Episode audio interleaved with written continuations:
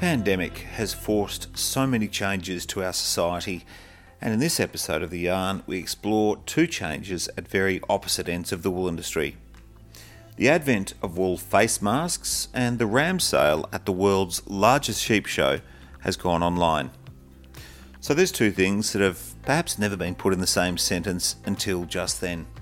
But that's 2020.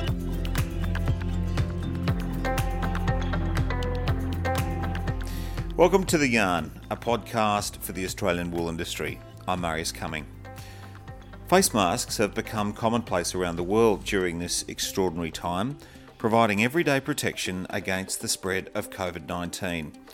A wool face mask is not only natural, renewable, breathable, but reusable and soft. In fact, merino wool face masks may well play a significant role in introducing many new consumers to wool's many benefits. Brenda Yang is the technical manager of dyeing and finishing from the Woolmark Hong Kong office, and she's been leading the way in the development of some new age masks that are now available commercially through the Knit Warm company. They are by no means the only wool face masks available, with Australian made Merino Country in Queensland also manufacturing a wool mask. But I caught up with Brenda to explain how the Knit Warm masks were developed everybody knows the coronavirus was getting extremely serious. As you know, people from Hong Kong has also the experience from SARS in 2003. So for this time, all the people are really crazy for masks. But in reality, even for me, it's really impossible to get the PPE surgical mask.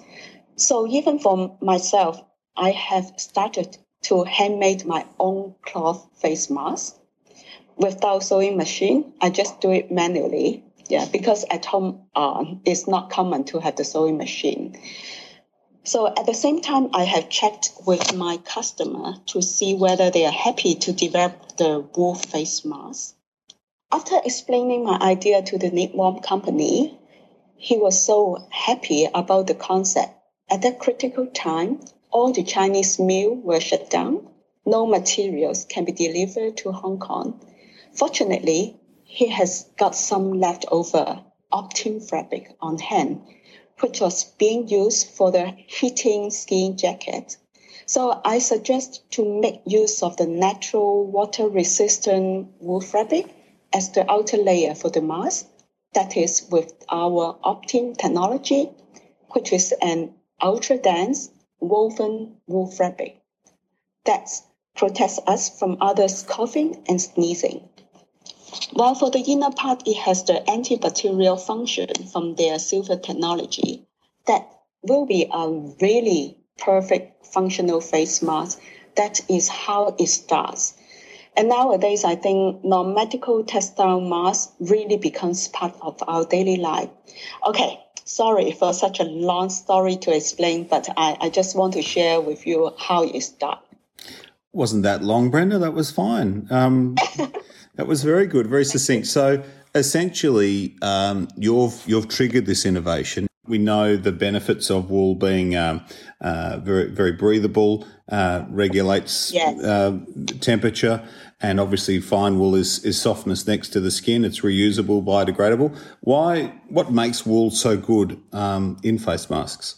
Of course, um, you have already explained. You are you know better than me. Yeah, for the merino face mask, I think with the ultra fine or super fine micron fibers that will protect us with a natural benefit such as super soft on skin extra comfort due to its excellent breathability and moisture regulating function. Moreover, it can be a really hygienical washed and reusable.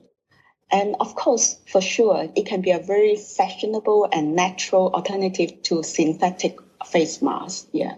But in reality, we need to understand um, in the market, um, there are so many different options to include the wool into the face mask. Okay. Do you think that, uh, given that so many people are wearing masks now, this this might be a new way to educate people, particularly about the softness next to the skin of merino wool? Yes, yeah, definitely for sure. Yeah, um, softness is very very important. Yeah, for next to skin. Yeah, so um, having the uh, merino mask. Um, as I mentioned, uh, no matter ultrafine or superfine, I think uh, maybe below 18.5 micron for such type of mask will really provide um, the softness and the comfort um, to the um, to the user. Yeah. Oh, well done, Brenda. It sounds like a, a great um, innovation and, and so fast to adapt so quickly to this market um, and this need. Tell us a little bit about the fabrics that actually make up the various layers within the mask. Okay, um, there's a ver- um, various possibility to make up um, the face mask, um, such as the one which I have described with the silver tech uh, knitwear mask with the Optim technology um, in the outer part and with the silver technology next to skin. While um, actually you can um, also see from different brands um, some of them they are um, making a very simple merino face mask with all the layers with um, 100% merino. On the next to skin, of course, also 100% merino. But for some brands, they are actually including uh, another type of material which is um, which has an antibacterial function next to skin. So it really depends on on how the people, how the brands, uh, they want to market out the concept of the merino face mask. And in addition, um, for for those um, brands, if they they would like to encourage um, people to use um, their um, face mask but at the same time to have a higher protection. Um, some masks they um, allows for the insert of a filter material between the layers. Okay, and then um, just a quick touch for the filter material. Actually, it, of course, um, it needs to be the um, PPE in general.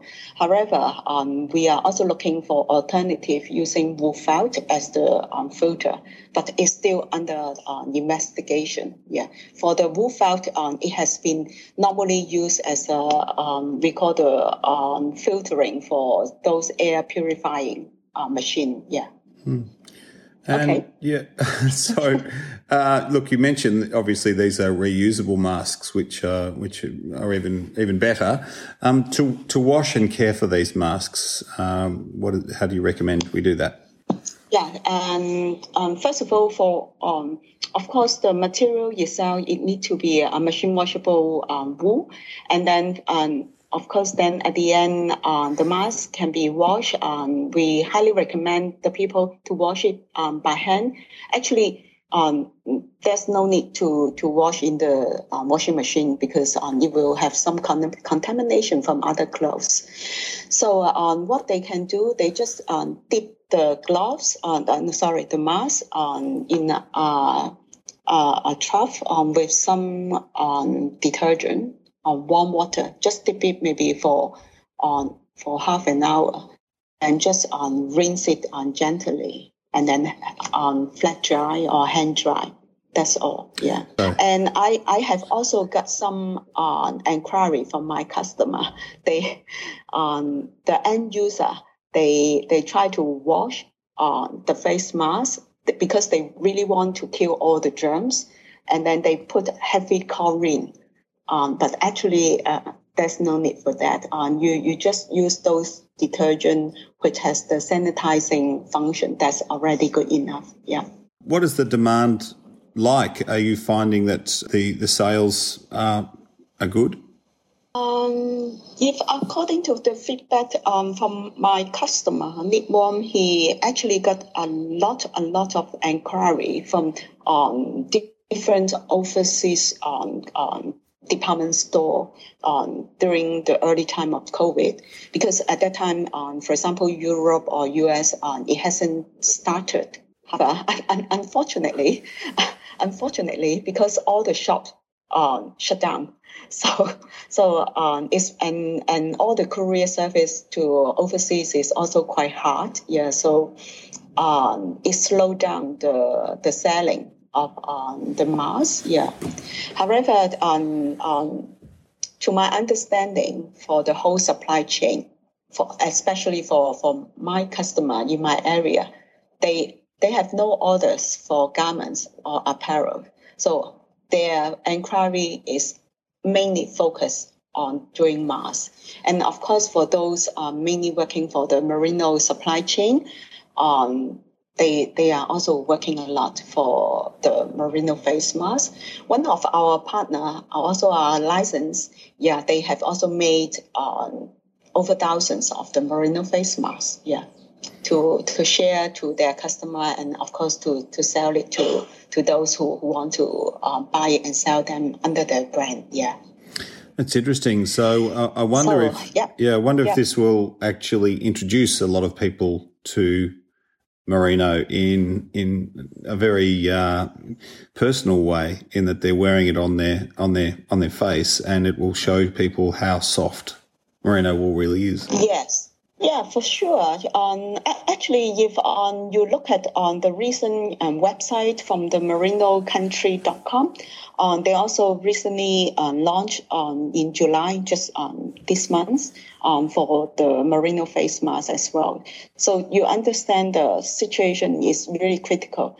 People are not looking for apparel or for fashion, but they are looking for um, functional, environmental, and reusable um, face masks, such as uh, those masks using merino. Yeah. So I think it's really a good sign, yeah, because you know um, the whole world is just um, frozen, but for the, all this protective gear uh, is moving quickly, yeah. Where can people buy these, Brenda?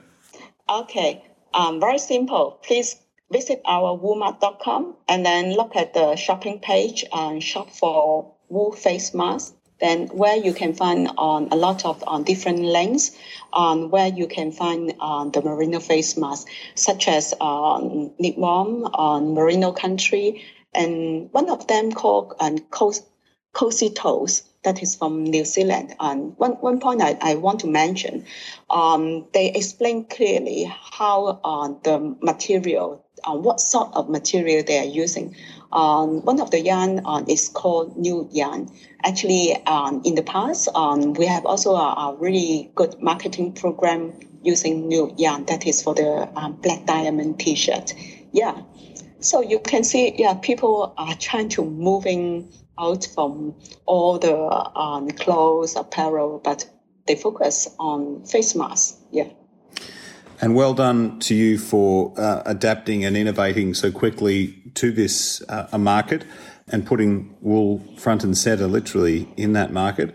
Brenda, um, thank you very much for your time on the yarn today. Um, again, thank you for your work, and most importantly, please stay safe there in Hong Kong. Yeah, thank you. Same to you. Um, stay safe and keep healthy. Yeah.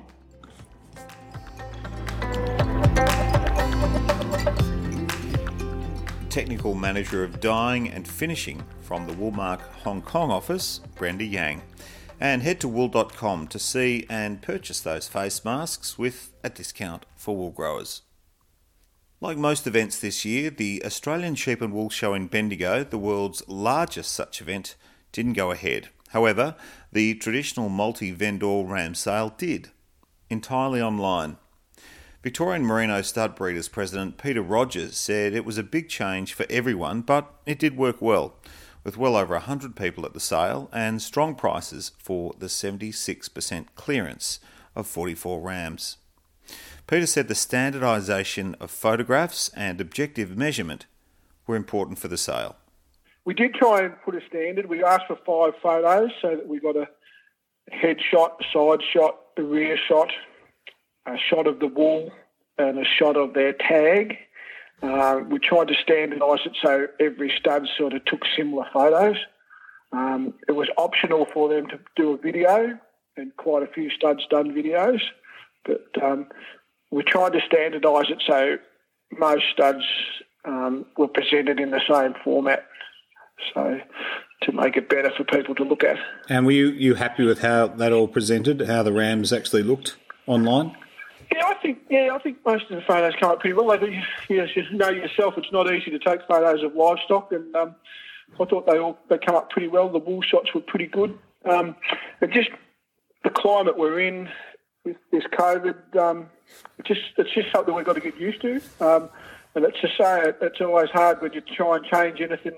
It's always you know pessimists, and um, but we're in a situation where we had to implement change to make it happen.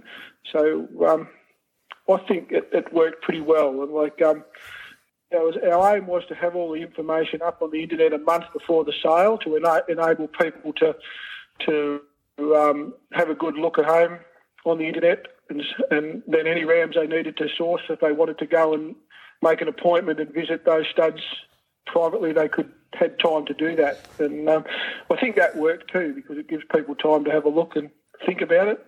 So um, well done for going to that extra uh, effort. I mean, obviously uh, that, that's an important sale at Bendigo, and obviously. Uh, the people that, that are bidding at Bendigo are used to seeing uh, the stock, and uh, to move to an online yeah. sale only is a very big move.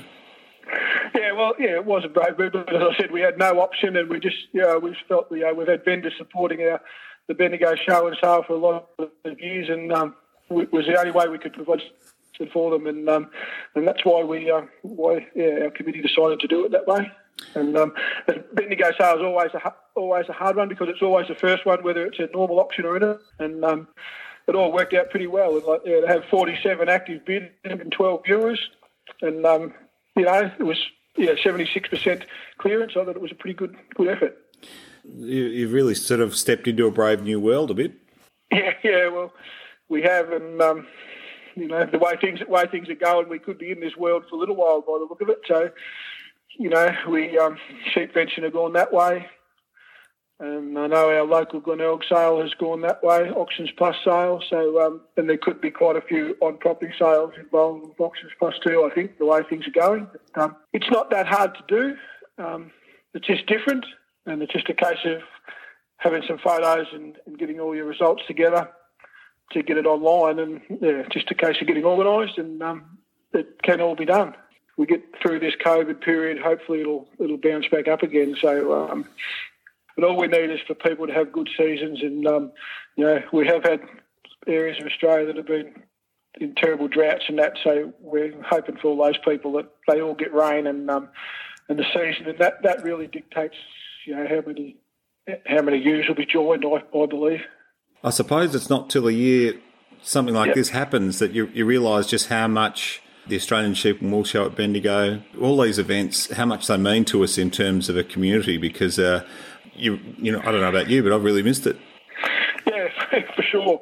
Um, yeah, I really, um, yeah, it, it is different times. Like, yeah, we are not, we're not going out much. We're hardly going out at all, and and um, and the shows and sales and that it's a way it's where we catch up and we talk to people and we learn what's going on in different areas and um, and all that's not happening this year and we're not getting to see what other people's sheep are looking like and, and um, it's not happening and happening and it, it is different and um, yeah we definitely do miss it and um, yeah it is uh, it's good social times had at those shows and that like um, it's not just all serious um, showing and looking at sheep. There's a lot of laughs and a lot of um, amongst the stud breeders and um, it's definitely missed. Um, we seem to be doing everything now on the phone, and um, you know, it's um, it's not easy on the phone all the time. You always love that face to face and eye contact with people, and um, that's something that we're we're seriously missing at the moment.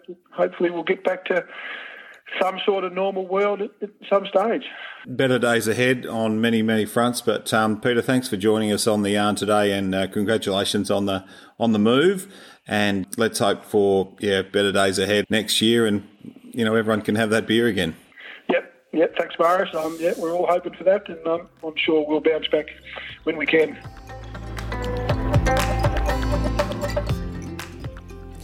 Peter Rogers of the Victorian Stud Merino Breeders Association and other traditional events are also heading online, such as the New England Merino Lifetime Productivity Field Day on the 13th of August. A huge amount of work has gone into that, so well worth having a look at that New England MLP Field Day. So we're very much looking forward to being together once again. But in the meantime, we appreciate your company as usual on the yarn. So from me, Marius Cumming. thank you for your company, and I look forward to catching you again next time.